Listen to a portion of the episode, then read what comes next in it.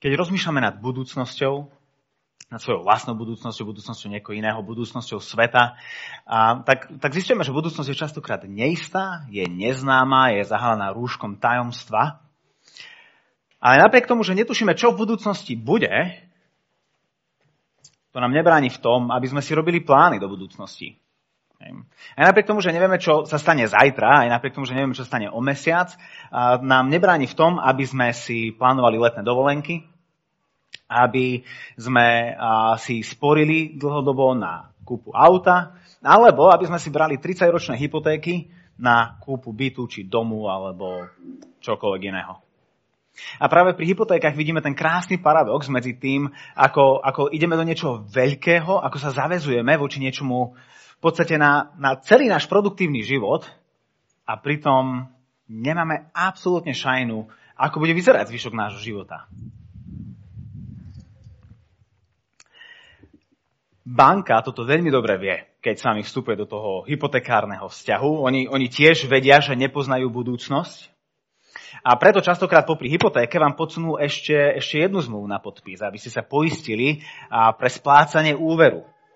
A tam potom poisťovňa garantuje, že ak by sa stalo niečo zlé, nejaká zákerná rakovina, keby znižovali stav v práci, keby a, nastalo nejaké nešťastie, a, nedaj pán Boh smrť, tak tedy poisťovňa bude tvojim kamarátom, ona sa postará o teba, postará sa alebo o tvoju rodinu a zatiahne ten dlh za teba.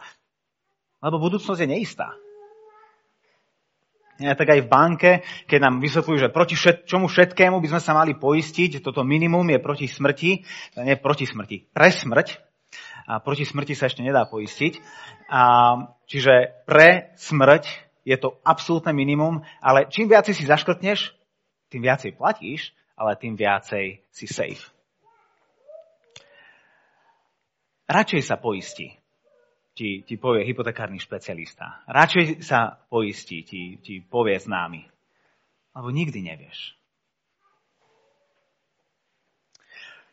Kohelet, mudrc dávnych čiat, od ktorého sa už dva mesiace učíme, um, ako žiť plný život, nás dnes bude učiť, ako žiť tento plný život vo svete, v ktorom toho veľa nevieme.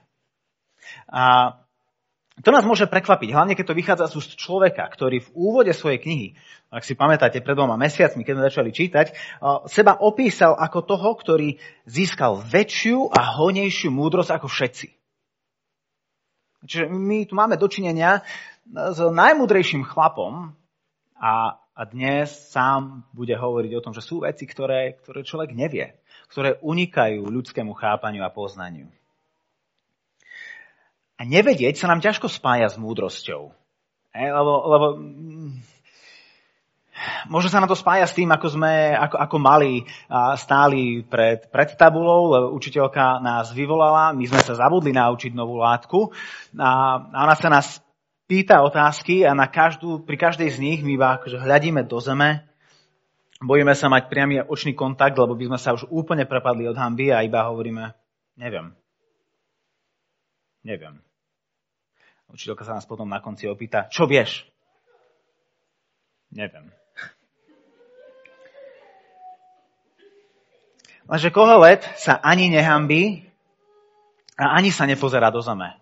Práve naopak, pozerá sa nám do očí a hovorí, aj keby si mal všetku múdrosť sveta, hojnejšiu ako kdokoľvek iný, aj keby si vedel veci, ktoré iní ľudia nevedia, stále nebudeš vedieť.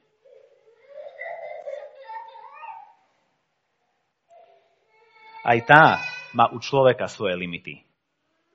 A múdry človek vie, že nevie.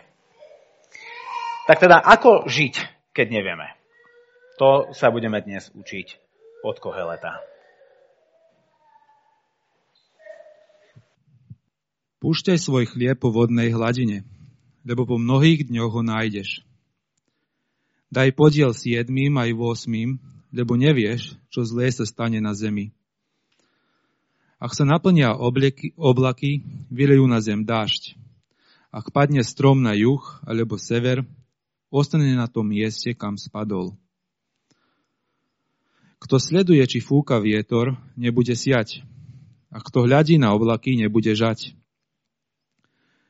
Ako nepoznáš cestu vetra, nevieš, ako sa tvoria kosti lone tehotnej ženy, tak nepoznáš konanie Boha, ktorý všetko spôsobuje. Z rána rozsievaj svoje semeno a do večera nenechaj svoju ruku nečinnú, lebo nevieš, čo sa vydarí, to či ono, alebo či oboje bude dobré. Modlíme sa. Pane, prosíme ťa aj za Vinca, aby si mu dal pokoj do srdiečka a aby si aj nám dal, Pane, pokoj do našich srdc cez Tvoje slovo.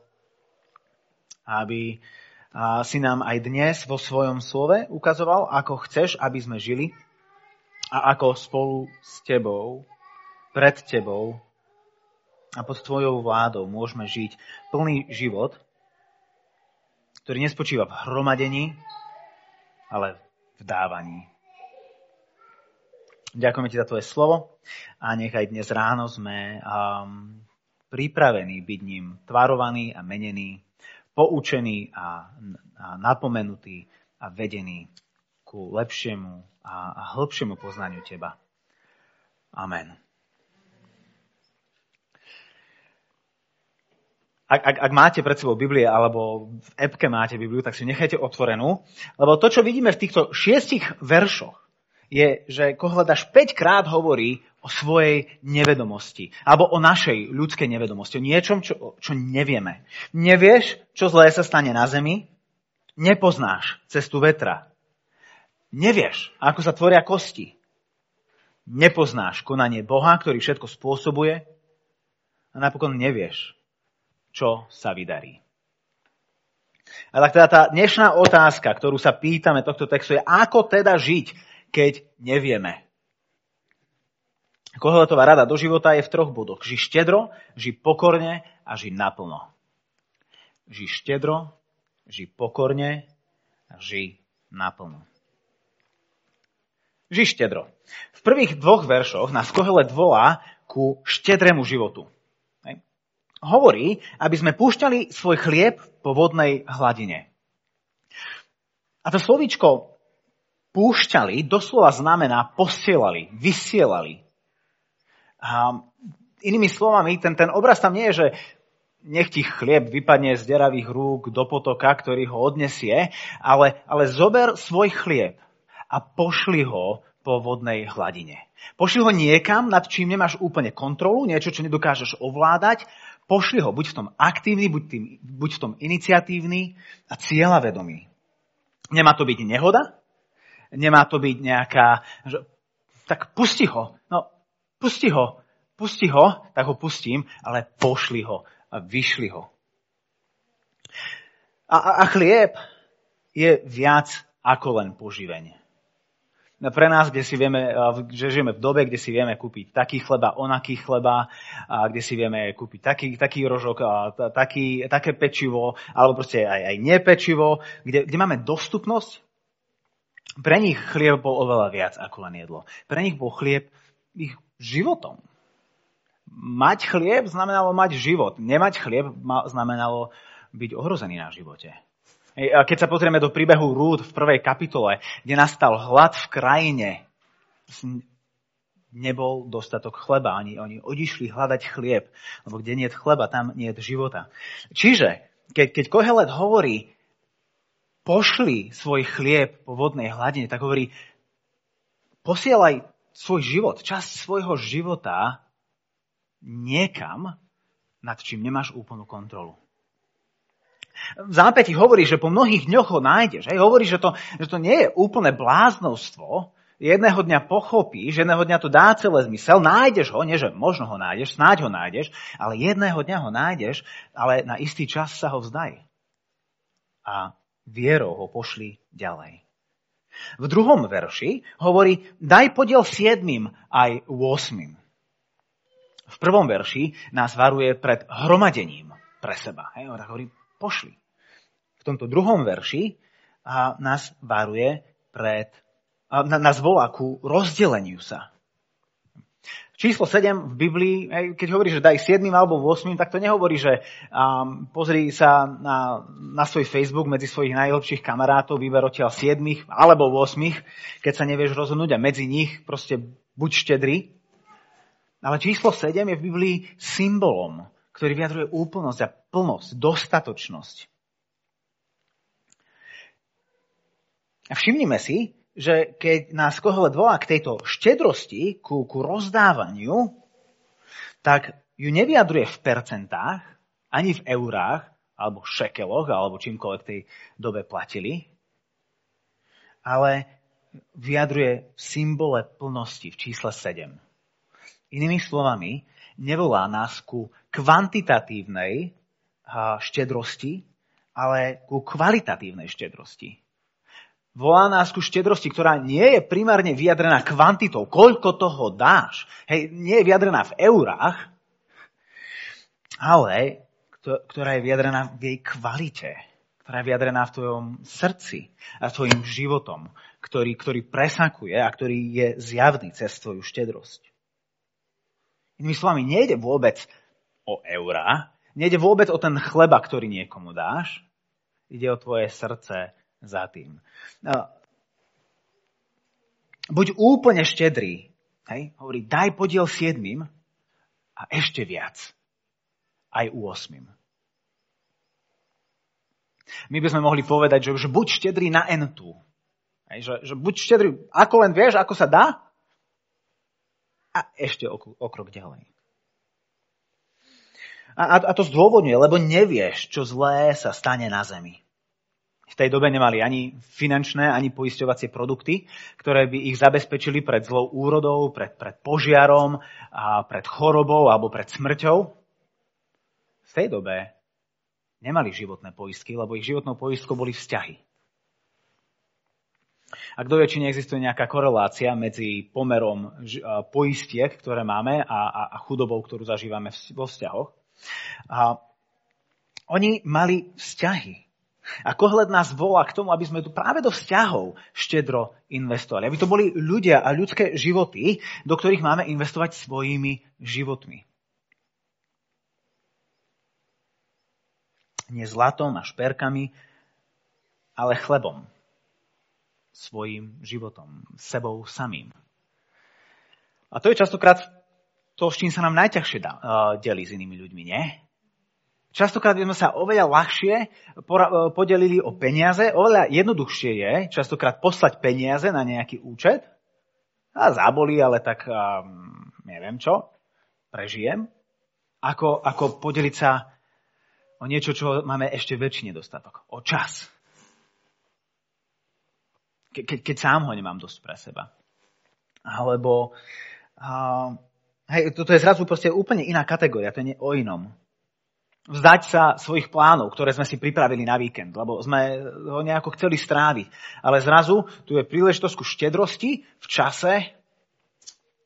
Nemôžem ti radšej dať peniaze, aby si si mohol zaplatiť niekoho, kto ti príde pomôcť. A to by sme častokrát radšej urobili, ak tie peniaze máme, ako sa vzdali svojich plánov a, a sami išli. Vzdať sa svojho pokoja, a tráviť čas s osamelým človekom. Alebo vytvoriť si v živote priestor, trpezlivo počúvať zápasy iného človeka. Byť trpezlivý so, so, so, so slabosťou a, a s bojmi iného človeka.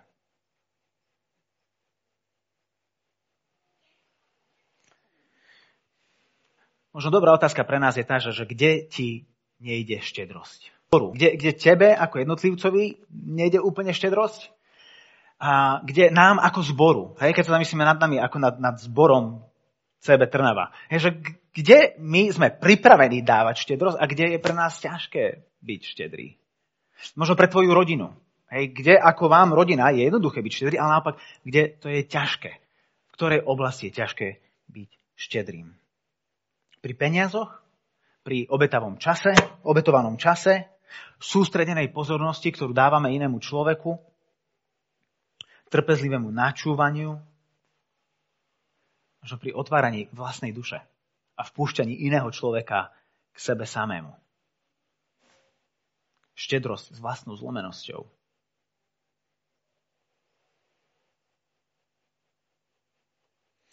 Cesta ku plnšiemu životu nevedie cez hromadenie tejto nedostatkovej komodity, ale naopak cez v štedrom rozdelení sa. Lebo možno až vo chvíli, keď otvoríme sa a začneme rozdávať, až v tej chvíli zistíme, že táto nedostatková oblasť nášho života sa začína naplňať. A teda to, čo môžeme povedať, je to, že štedrý život je plný život. A zdá sa, že to absolútne nedáva zmysel. Ako štedrosť, kde ja dávam, môže viesť k tomu, že ja mám dosť a plno. No dáva to asi taký zmysel, ako pustiť chlieb po vode. Takže pravda je taká, že ten chlieb po vode, keď pustíte, to je úplná blbosť, lebo sa vám rozmočí a akože možno labuťky ním nasítime, alebo proste nejaké rybičky, ale, ale blížnemu sme veľmi nepomohli. Áno, aj, aj malé rybičky ľúbi Boh. Je taká pesnička, čo to spievame. Ale že môže sa zdať, že to je úplná hlúposť, že to je nesystematické, je to proste, to, to sa neoplatí, je to zlo, zle nastavené púšťať chlieb v vode. A, a, a, a napriek tomu Boh nás k tomu volá a, a to vedie ku životu. Rovnako štedrý život je plný život dávaš a rozdávaš, a miesto toho, aby ťa to vyprázdňovalo, ťa to náplňa.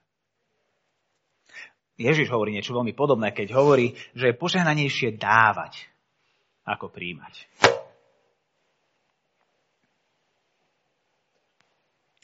Ži štedro.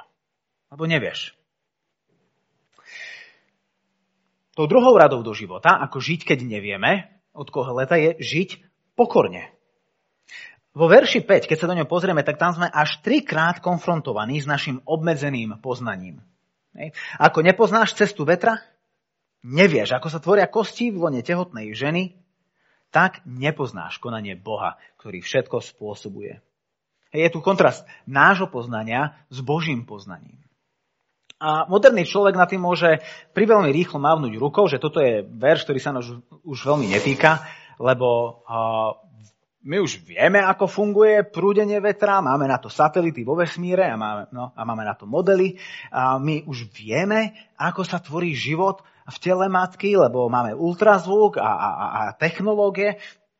No nemávnime nad tým príliš rýchlo rukou, lebo, lebo Kohelec sa nás stále snaží niečo naučiť týmto veršom. Áno, dnes vieme predpovedať počasie oveľa lepšie, ako to vedeli pred 3000 rokmi. Bez pochyby. Aj o vývoji človeka v tele matky vieme toho oveľa viacej, ako kedykoľvek predtým. No čím ďalej veda pokračuje, tým viacej nám iba pomáha vidieť a vedieť, ako moc toho ešte nepoznáme. Koľko toho ešte nevieme. Akoby s poznaním rastie nevedomosť. Vieme, že počasie na našej planéte je ovplyvnené prúdením vzduchu. Máme na to super počítače so super algoritmami a, a modelmi a, a Aladín sa snaží predpovedať, aké bude počasie najvyššie 3 dni. Ale pravda je častokrát taká, že tá spoľahlivá predpoveď počasia iba na najbližších niekoľko hodín. Čokoľvek nad 3 dni je skôr taká hádanka a čokoľvek nad 5 dní je čisté veštenie. Takisto si môžeme ráno spraviť čierny čaj a pozrieť sa, ako bude. Čiže o ceste vetra vieme toho násobne viac ako koheletoví kamaráti a jeho známi, ale zároveň sme objavili, ako moc toho ešte nevieme, ako moc toho nepoznáme. Rovnako aj o, o vývoji plodu v tele matky. E, vďaka e, ultrazvuku a mikroskopu a modernej medicíne a vieme popísať proces vzniku človeka. Hej, vieme, vieme popísať ten proces od bodu splynutia dvoch buniek až, až po to, ako sa narodí nový človek po okamih narodenia. No čím viac do, prenikáme do tajov začiatku života, tým viacej iba objavujeme nové a nové oblasti, ktorým absolútne nerozumieme. Lenže táto nevedomosť nás môže niečo naučiť. Nevedomosť sama o sebe nie je nepriateľom múdrosti, ako by sa mohlo zdať. Môže byť našim učiteľom. Lebo to, čomu my nerozumieme, Boh nielen, že rozumie, ale čo hovorí Koheles v tom 5. verši? On to všetko spôsobuje. Boh nielen vie, ale Boh koná. Nevieme predpovedať, kam udrie blesk, Nevieme častokrát predpovedať, či príde letná búrka a nás prekvapí nepripravených. Boha nič neprekvapí.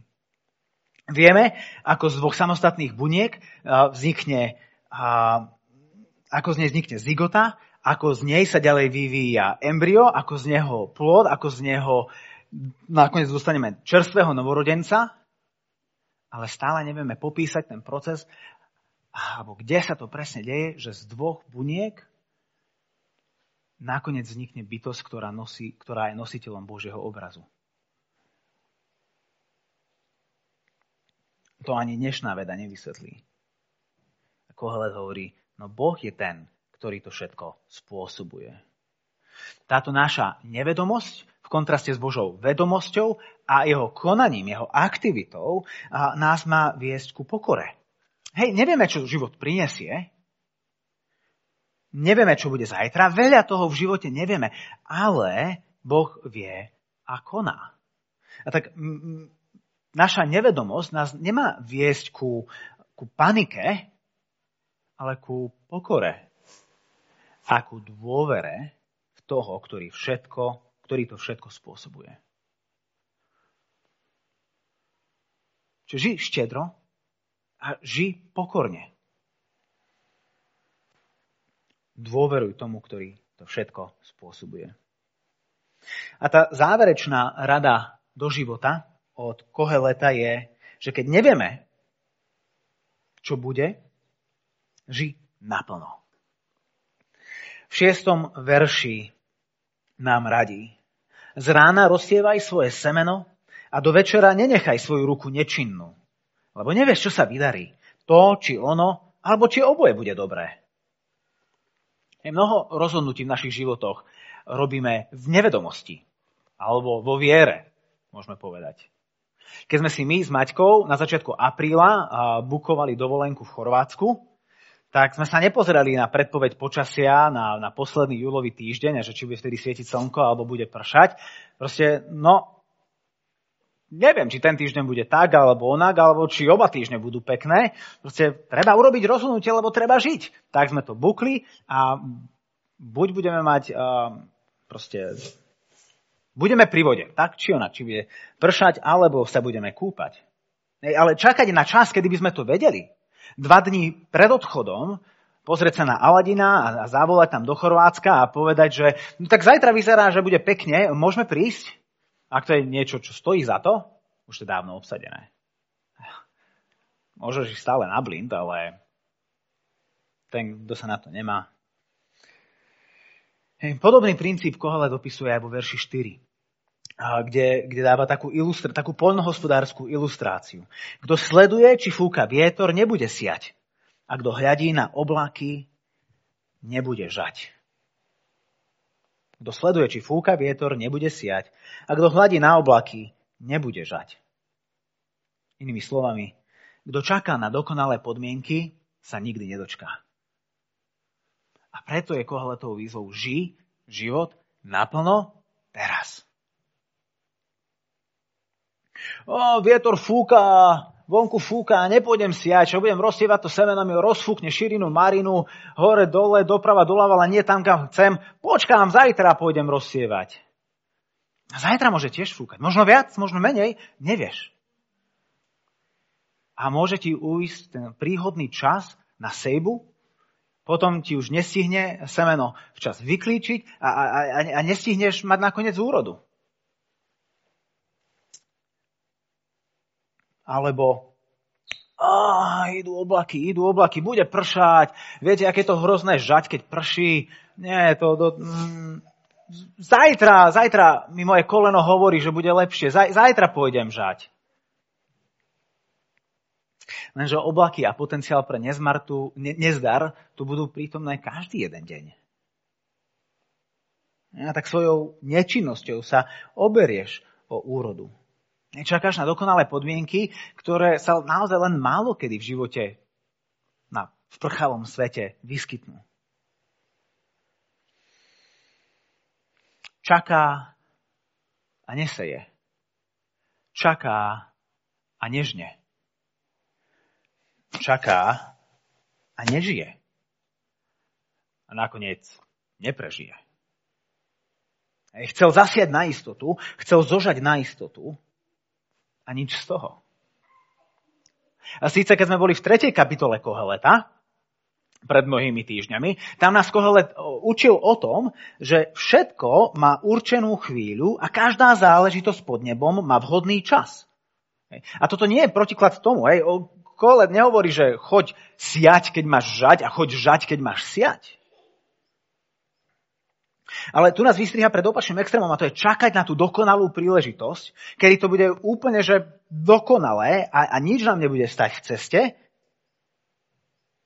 Hovorí, že sa načakáš, kamarát, toto nepríde. Budeš čakať na dokonalú príležitosť a nebudeš žiť. A tak akú zmenu vo svojom živote by si ty chcel vidieť? Že chcel by si sa viac pohybovať, viacej krokov mať napočítaných na konci dňa, možno začať cvičiť. Alebo chcela by si sa zdravšie stravovať. Po takom roku, aký máme za sebou, to by asi každému z nás sa hodilo. Jedno aj druhé. Poďme hlbšie. Alebo chcel by si byť štedrejší voči iným ľuďom? Chcela by si byť viac prítomná v živote svojich detí? Alebo chcel by si byť viac trpezlivý ku svojej manželke? Viac sa tešiť z každého dňa, ktorý máš. Poďme ešte hlbšie. Chcel by si viac čítať a poznať Božie slovo a, a skrzeň Boha? Chcela by si sa viac modliť? Chceli by ste viac slúžiť druhým? Chcela by si iným viac hovoriť o Kristovi? Chcel by si viac milovať Boha? Akú zmenu vo svojom živote by si chcel vidieť? A tak čo sú tie dokonalé podmienky, na ktoré čakáš, kým prídu?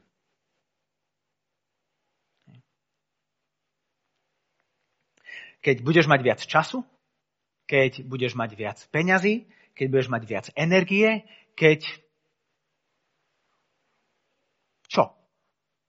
Čoho bude viac. Keď skončí pandémia, keď, keď ti vyrastú deti, keď si oddychneš na dovolenke, keď... Kedy? Dokonalé podmienky totiž nikdy neprídu. Čakáš na deň, kedy nebude fúkať a na oblohe nebude ani obláčika a, a, a popri tom ti celý život a prejde pomedzi prsty. Čakal si a zmeškal si. Aj Kohlet hovorí v závere, nevieš, čo sa vydarí, to, či ono, alebo či oboje bude dobré, je len jediný spôsob, ako v živote zakúsiť dobro. Ísť do toho naplno. Lebo plný život je ten, keď žijeme naplno pod Božou vládou. Lebo všimnime si, že, že predtým, ako, ako Kohlet hovorí, že, že nevieš, či toto alebo tamto vyjde, tak choď do toho, ži. Verš predtým nám, nás uistuje o tom, že Boh je ten, ktorý to všetko koná. Čiže Božie konanie, Bo, Božie poznanie nášho, nášho príbehu až do konca a Božie konanie, Božia aktivita v tomto svete je predpokladom preto, že môžeme ísť a žiť život naplno. Plnosť života pramení z toho, že žijeme vierou pod jeho vládou. Tak keď vidíš dobré veci, ktoré môžeš robiť, choď a skús ich. Nevíde to? Skúsiš ďalšiu. Možno to vyjde. Možno naopak, to prvé vyjde a druhé nevyjde. Možno obidve vyjdu, možno ani jedna z nich nevyjde. Ale budeš žiť